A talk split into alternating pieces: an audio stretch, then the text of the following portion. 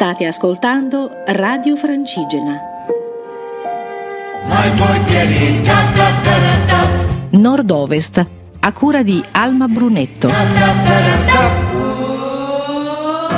Ciao amici ascoltatori e ben ritrovati per la puntata di martedì 27 aprile di Nord-Ovest con Alma Brunetto. Partiremo da Torino per ammirare una collezione di rari micromotori degli anni 40 e 50, una preziosa collezione acquisita dall'ASI, Automobile Club Storico Italiano. Ci sposteremo in Liguria per una proposta di trekking alla scoperta del santuario di Soviore. Parleremo del Parco Nazionale Gran Paradiso, che ha ottenuto nuovamente il riconoscimento della Green List. Ci sposteremo a Balme che è entrato a far parte del prestigioso circuito dei villaggi degli alpinisti e infine chiuderemo con lo Yoga Mountain Days in Valle d'Aosta.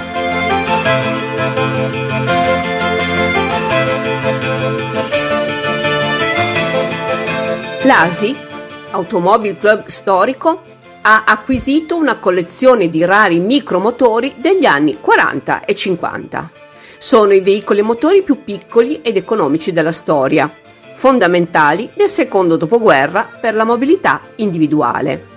La nuova collezione acquisita da ASI con il solo obiettivo di preservare e tutelare alcuni particolari veicoli che hanno rappresentato il sistema di mobilità individuale più semplice ed economico del secondo dopoguerra, è composta da 36 micromotori, costruiti fra gli anni 40 e 50 del 1900.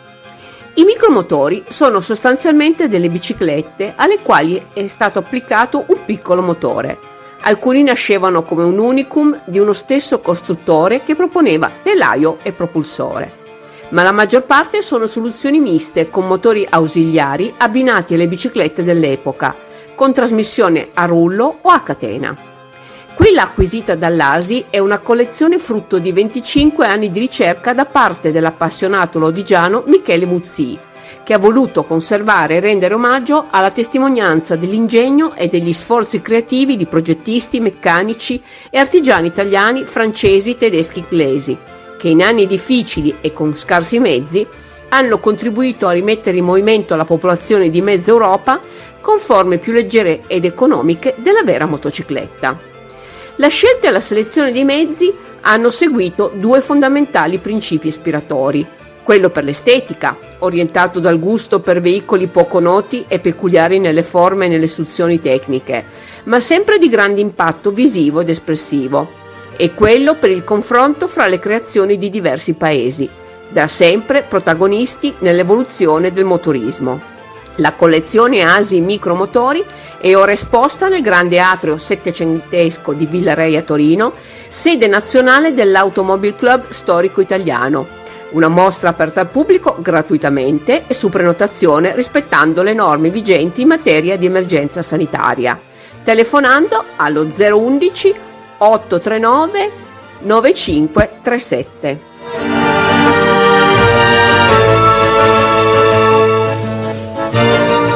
Sempre a proposito di micromotori, quali sono i pezzi italiani più interessanti? Iniziamo dal raro esemplare di Lamone, prodotto a Ravenna dalla cooperativa Metallurgici e Affini. Poi la bici Arbos di Piacenza con motore ausiliario Polenghi di Lodi, da raffinatissimo sistema di sospensione posteriore. L'elegante coppia di Gloria Torino, modello lusso in versione uomo e donna il classico alpino Pavia, che con il suo motore da 48 cc stabilì nel 1952 il record mondiale di velocità sul miglio lanciato alla velocità di oltre 92 km/h. Il raro motore Beccini, montato su ciclomerio, il micromotore Taurus di Milano, pubblicizzato per la sua stabilità e silenziosità. Molto raro il pacchetto con motore Loman di Hamburgo, Germania, che funzionava indifferentemente con benzina, nafta e petrolio e veniva montato dalla Stucchi di Milano. Collocato sotto il supporto della pedivella della bici, garantiva grande stabilità grazie al baricentro molto basso. Introvabile il triciclo Baby Star con motore a rullo che simulava il doppio cilindro. Da segnalare anche il motore Dardo di Bologna, che prometteva l'assenza di vibrazioni a seguito di un sistema elastico di propria progettazione. E poi il motore Pellegrino delle officine meccaniche in Assetti Milano, pubblicizzato negli anni 50 come il più semplice motore del mondo, qui montato su una bici bianchi. E quali sono i pezzi stranieri più interessanti? Iniziamo con la francese Ajax, con motore Samson, uno dei veicoli più antichi della collezione, con il motore posto a metà del tubo obliquo del telaio e la conseguente complicata doppia cinghia di trasmissione di cui una in cuoio. Altra accoppiata francese con la bici Chardon dal particolarissimo telaio incurvato ed il motore Le Poulain che fa presagire un futuro bestseller francese come il velo Solex. La tedesca Durkop con motore Rex dalla trasmissione a cinghia sulla ruota anteriore e l'originale lunga marmitta posta in verticale lungo l'asse della forcella anteriore. Curioso ed oggettivamente poco maneggevole la calandra del motore inglese Saimota, montata su una bici Cobb. Molto originale una classica inglese, bici più motore entrambi della Riley, con cassone smontabile poggiato sulla terza ruota. E infine dall'America una Flying Eagle degli anni 50 con motore Cyclex derivato dei motori per tagliaerba.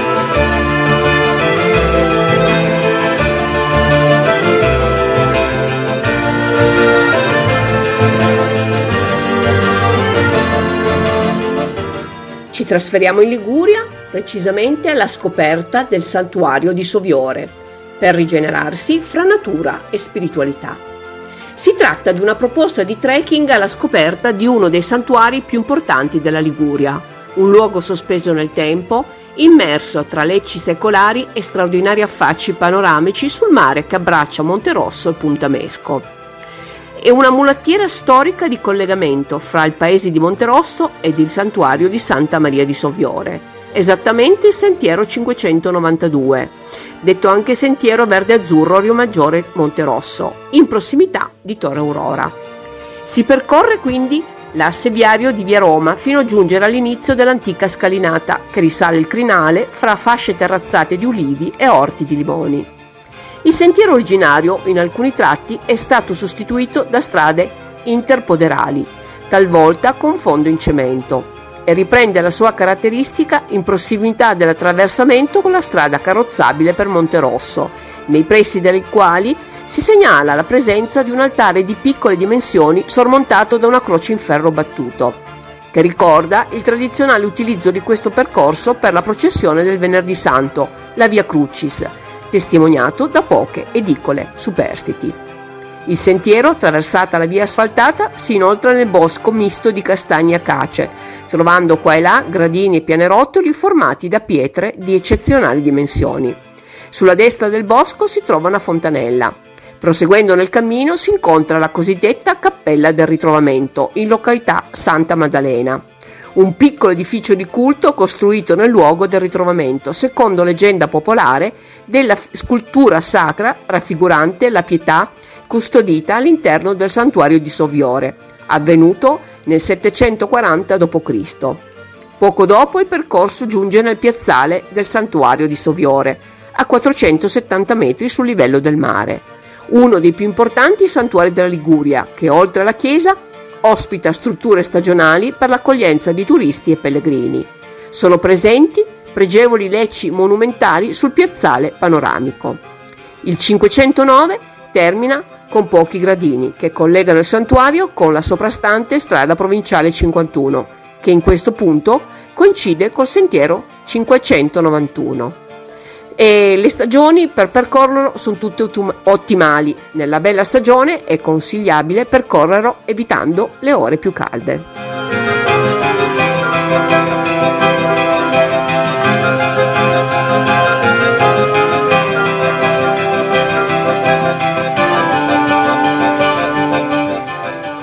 il Parco Nazionale del Gran Paradiso ha ricevuto un nuovo ambizioso premio. L'Unione Mondiale per la Conservazione della Natura ha confermato al Parco Nazionale del Gran Paradiso il prestigioso riconoscimento dell'inserimento nella Green List, la lista verde che rappresenta una metodologia per la valutazione di efficacia sulla gestione delle aree protette, nonché uno strumento attraverso il quale migliorare la qualità e l'efficienza delle attività di gestione. Quello della Green List è l'unico standard globale di buone pratiche per le aree protette e si propone di riconoscere e promuovere il successo nella gestione di alcune delle più importanti aree naturali del pianeta. Nel 2014 il parco è stato il primo in Italia ad aver ottenuto riconoscimento, confermato una prima volta nel 2017. Lo stesso prevede delle verifiche triennali per il rinnovo, che non è automatico, ma soggetto ad accertamenti ed ispezione sul campo, per il controllo del rispetto dei requisiti previsti dalla Green List. La dimostrazione puntuale e documentata dell'efficacia gestionale si è basata su una serie di 50 indicatori che spaziano su tutta l'organizzazione e l'attività del parco. Governance, pianificazione, gestioni, risultati. La procedura, avviata all'inizio del 2020, ha visto infine la visita sul campo da parte dei verificatori, che si è svolta lo scorso settembre, oltre al coinvolgimento degli attori del territorio con cui l'ente agisce nella sua attività quotidiana, fra cui le amministrazioni locali, le associazioni, gli operatori, le guide e altre categorie di stakeholder.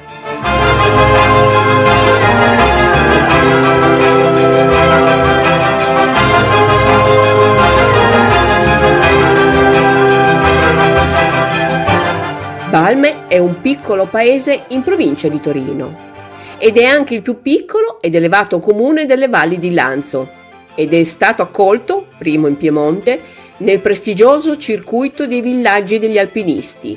L'evento sarà celebrato con una festa i prossimi 9 e 10 ottobre 2021.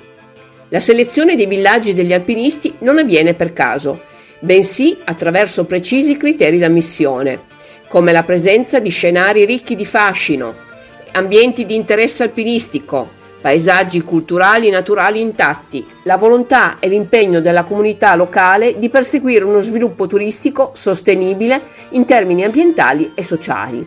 I villaggi degli alpinisti si trovano generalmente lontano dai grandi centri o si nascondono in fondo alla testata di una valle e sono conosciuti soprattutto grazie al passaparola fra intenditori. I 35 comuni che ne fanno parte condividono alcuni principi fondamentali. L'incentivazione di forme di turismo montano sempre più rispettose dell'ambiente e la promozione di sport di montagna più vicini alla natura, il supporto verso le aree più isolate e strutturalmente deboli, la sensibilizzazione degli iscritti delle associazioni alpinistiche a comportamenti sostenibili e di attenzione alle peculiarità del paesaggio e alla bellezza dell'essenzialità. Il valore aggiunto non è soltanto l'aumento di visibilità, ma anche per i conseguenti effetti positivi sull'agricoltura, sugli esercizi commerciali, sul traffico e sullo sviluppo delle comunità locali. Il territorio di Balme è circondato da cime che hanno fatto la storia dell'alpinismo, come la Ciamarella, la Bessanese, l'Uia di Mondrone e qui nacque Antonio Castagneri, Toni del Toni, una delle prime guide alpine italiane. A questa epopea il paese ha dedicato l'Ecomuseo delle guide alpine, che racconta una piccola comunità, la sua gente e il rapporto con le montagne.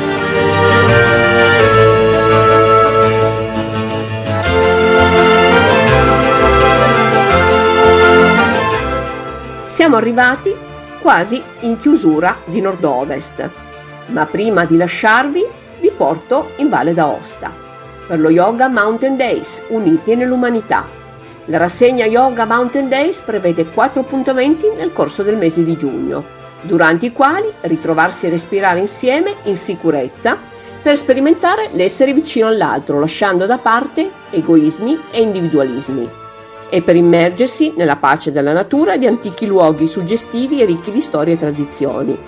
Lo yoga, disciplina che riporta in contatto con se stessi e con l'energia della natura, è la protagonista di questa rassegna che, oltre a radunare la comunità valdostana, mira a far conoscere la Valle d'Aosta come luogo ideale per praticarla.